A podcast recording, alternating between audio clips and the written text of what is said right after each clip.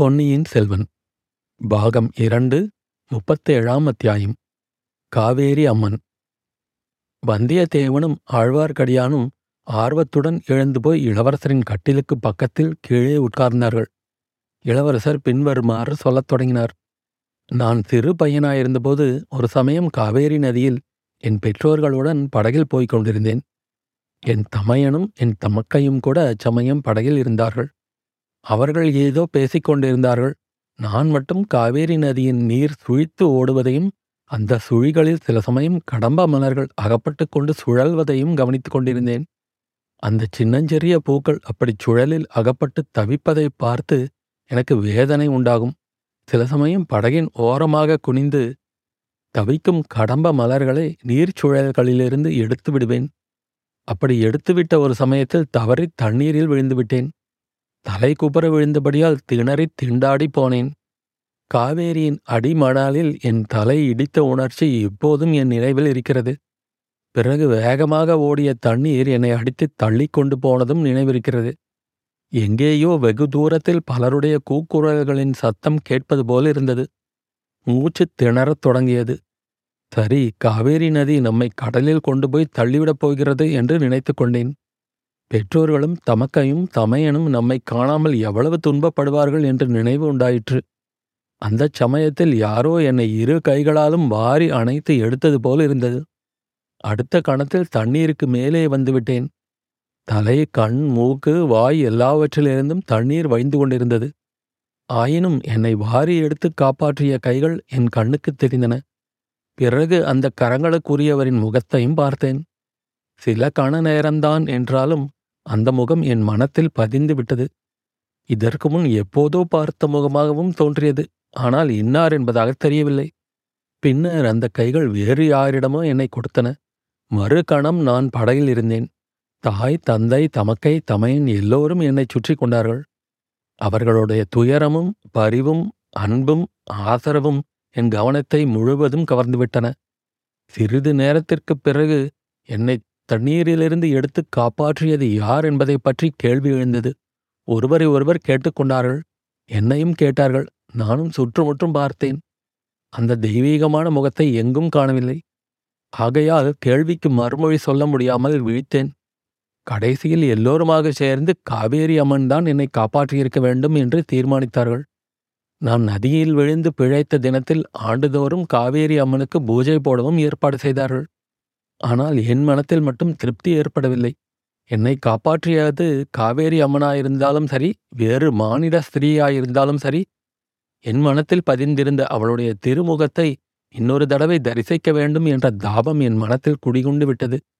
காவேரி நதி பக்கம் போகும்போதெல்லாம் திடீரென்று அத்தேவி நீரிலிருந்து எழுந்து எனக்கு தரிசனம் தரமாட்டாளா என்ற ஆசையுடன் அங்கும் இங்கும் பார்ப்பேன். நாள் ஆக ஆக அவள் ஒரு மானிட ஸ்திரீயாகவே இருக்கலாம் என்ற எண்ணம் வலுப்பட்டது. ஆகையால் எந்த திருவிழாக்குப் போனாலும் அங்கு கூடியுள்ள மூதாட்டிகளின் முகங்களையெல்லாம் நான் ஆர்வத்தோடு உற்று பார்ப்பது வழக்கம். சில காலத்துக்குப் பிறகு அப்படி பார்ப்பது அவ்வளவு நல்ல பழக்கமில்லை என்பதை உணர்ந்தேன். வருஷம் ஆக ஆக மறுபடியும் அந்த தெய்வ முகத்தை தரிசிக்கலாம் என்ற ஆசையை இழந்துவிட்டேன் சுமார் ஒரு வருஷத்துக்கு முன்னால் நமது தென்திசை படைகளின் மாதண்ட நாயகனாகி நான் இங்கு வந்து சேர்ந்தேன். அதற்கு முன்பே சேனாதிபதி பூதி விக்ரமகேசரி இலங்கையில் பல பகுதிகளை பிடித்திருந்தார். இந்த அனுராதபுரம் பல தடவை கைமாறி அப்போது மறுபடியும் மகிந்தன் படைகளின் வசத்தில் இருந்தது. இந்நகரை நம் வீரர்கள் முற்றுகையிட்டிருந்தார்கள். முற்றுகை நடந்து கொண்டிருந்த சமயத்தில் நான் இலங்கையின் பல பகுதிகளையும் பார்த்து தெரிந்து கொள்ள விரும்பினேன். பொறுக்கி எடுத்த ஆயிரம் வீரர்களை என்னுடன் சேனாதிபதி அனுப்பி வைத்தார்.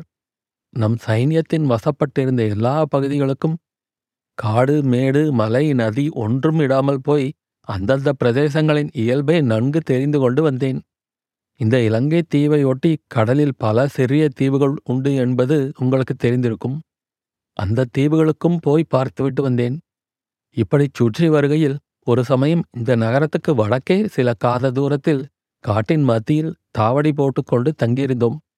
நாங்கள் தங்கியிருந்த இடத்தின் பக்கத்தில் யானை இரவு துறையே இருந்தது. அங்கே இலங்கைக்கு கிழக்கே உள்ள கடலும் மேற்கே உள்ள கடலும் மிக நெருங்கி வந்து ஒரு குறுகிய கால்வாயின் மூலம் ஒன்று சேர்கின்றன.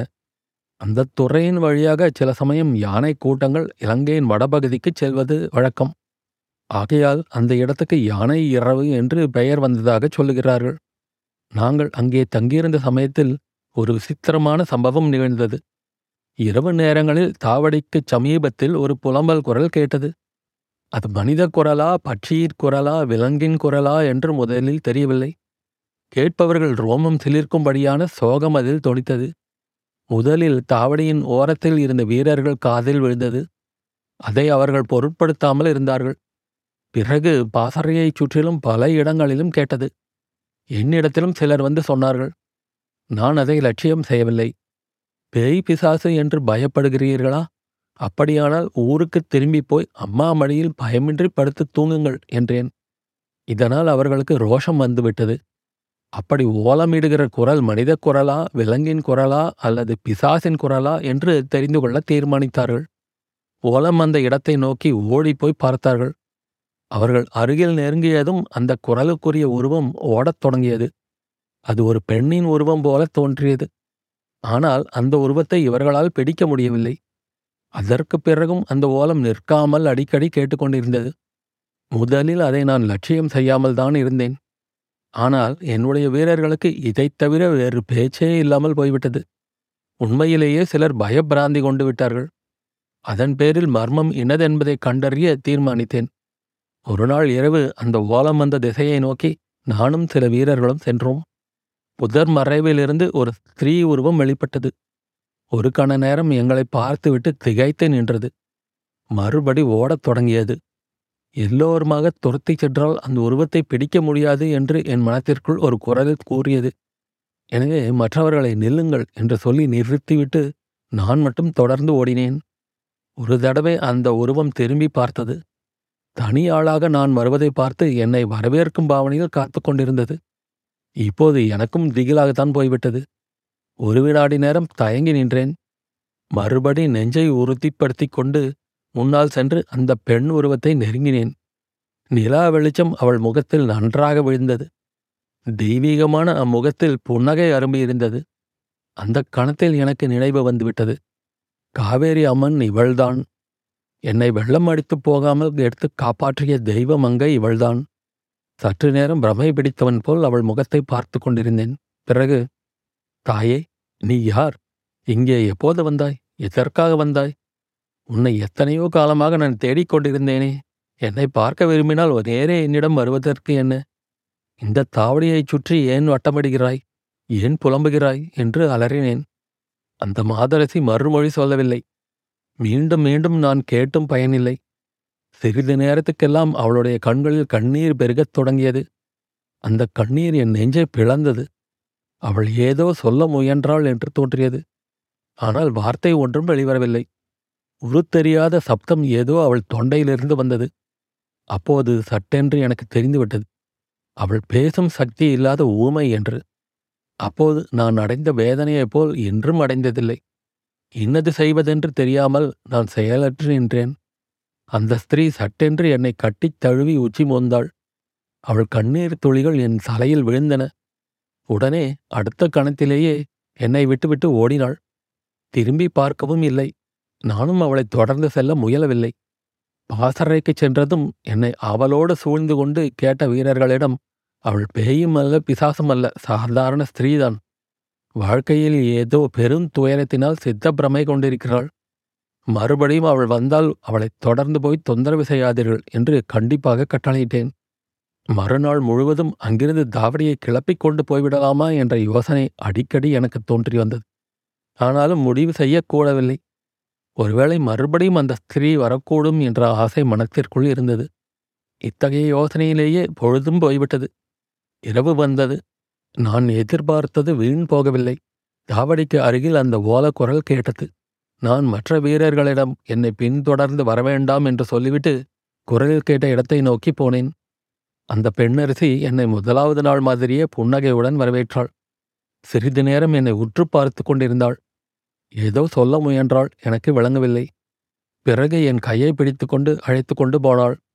அவளுடன் போவதற்கு எனக்கு கொஞ்சம் கூட தயக்கம் உண்டாகவில்லை. காட்டு வழியில் போகும்போது முள் செடிகளின் கிளைகள் என் மீது படாத வண்ணம் அவள் விலக்கி விட்டு கொண்டு போனது என் நெஞ்சை உருக்கியது. கொஞ்ச தூரம் போன பிறகு ஒரு குடிசை தென்பட்டது. அந்த குடிசைக்குள் ஓர் அகல் விளக்கு மினுக் மினுக்கென்று எரிந்து கொண்டிருந்தது. அந்த வெளிச்சத்தில் அங்கே படுத்திருந்த கிழவன் ஒருவனை கண்டேன். அவன் நோயாக படுத்திருந்தான் என்பதை தெரிந்து கொண்டேன். அவன் உடம்பெல்லாம் பொறுக்க முடியாத குளிரினால் நடுங்குவது போல் நடுங்கிக் கொண்டிருந்தது. அவன் உடம்பையே சில சமயம் தூக்கி தூக்கிப் போட்டது. பற்கள் கிட்டிப் போயிருந்தன. கண்கள் சிவந்து தணல்களைப் போல் அனல் வீசின. ஏதேதோ உருத்தெரியாத வார்த்தைகளை அவன் பிதற்றிக் கொண்டிருந்தான். உங்களுக்கு நினைவில் இருக்கிறதா? இன்று பாதாள குகையில் நாம் பார்த்த மகாபோதி விகாரத்தில் ஒரு பிக்ஷு நடுங்கிக் கொண்டிருந்தார் அல்லவா? அவர் பேரில் தேவர்கள் ஆவிர்ப்பவித்திருந்ததாகச் சொன்னார்கள் அல்லவா? அப்போது எனக்கு காட்டின் மத்தியில் குடிசையில் பார்த்த கிழவன் ஞாபகம் வந்தது. அந்த பிக்ஷுவின் பேரில் தேவர்கள் ஆவிர்ப்பவித்திருக்கிறார்களா அல்லது நடுக்கு ஜூரம் என்ற கொடிய நோய் ஆவிர்ப்பவித்திருக்கிறதா என்ற சந்தேகம் ஏற்பட்டது. அதை பற்றி நான் பிரஸ்தாபிக்கவில்லை.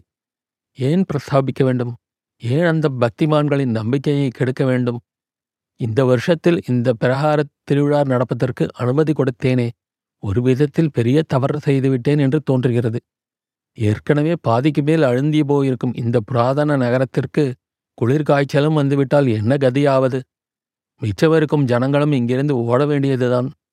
இவ்வாறு சொல்லி அருள்மொழிவர்மர் ஏதோ யோசனையில் ஆழ்ந்தார். சற்று பொறுத்து பார்த்துவிட்டு வந்தியத்தேவன் ஐயா இந்த நகரம் எப்படியாவது போகட்டும். குடிசையில் பிறகு என்ன நடந்தது சொல்லுங்கள் என்றான். குடிசையில் ஒன்றும் நடக்கவில்லை. அந்த மாதரசி நான் அதிக நேரம் அங்கு நிற்கக்கூடாது என்று கருதினாள் போலிருக்கிறது. உடனே என் கையை பிடித்து இழுத்துக்கொண்டு வெளியில் வந்துவிட்டாள் பிறகு சில சமிக்ஞைகள் மூலம் தான் சொல்ல விரும்பியதைச் சொன்னாள். அவள் சொல்ல விரும்பியது என்னவென்பதை என் மனம் தெரிந்து கொண்டு விட்டது. இந்த பிரதேசத்தில் இருக்க வேண்டாம். இங்கே இருந்தால் இந்த குளிர்காய்ச்சல் நோய் வந்துவிடும். உடனே இங்கிருந்து தாவடியை பெயர்த்து கொண்டு போய்விடு என்று அவள் சமிச்சைகளின் மூலமாகச் சொல்லி என்னையும் தெரிந்து கொள்ளச் செய்துவிட்டாள் என் பேரில் அவளுக்குள்ள அளவில்லாத அன்பின் காரணமாகவே இந்த எச்சரிக்கை செய்ததாகவும் அறிந்து கொண்டேன். தெய்வத்தின் எச்சரிக்கையாகவே அதை எடுத்துக்கொண்டு அன்றிரவே தாவடியை அங்கிருந்து கிளப்பும்படி கட்டளையிட்டேன். என்னுடன் இருந்த வீரர்களுக்கும் அது மகிழ்ச்சியை உண்டாக்கிற்று. அந்த பயங்கரமான ஓலக்குரலை இனி கேட்க வேண்டாம் என்று எண்ணி அவர்கள் உற்சாகமடைந்தார்கள். அத்தியாயம் முடிவு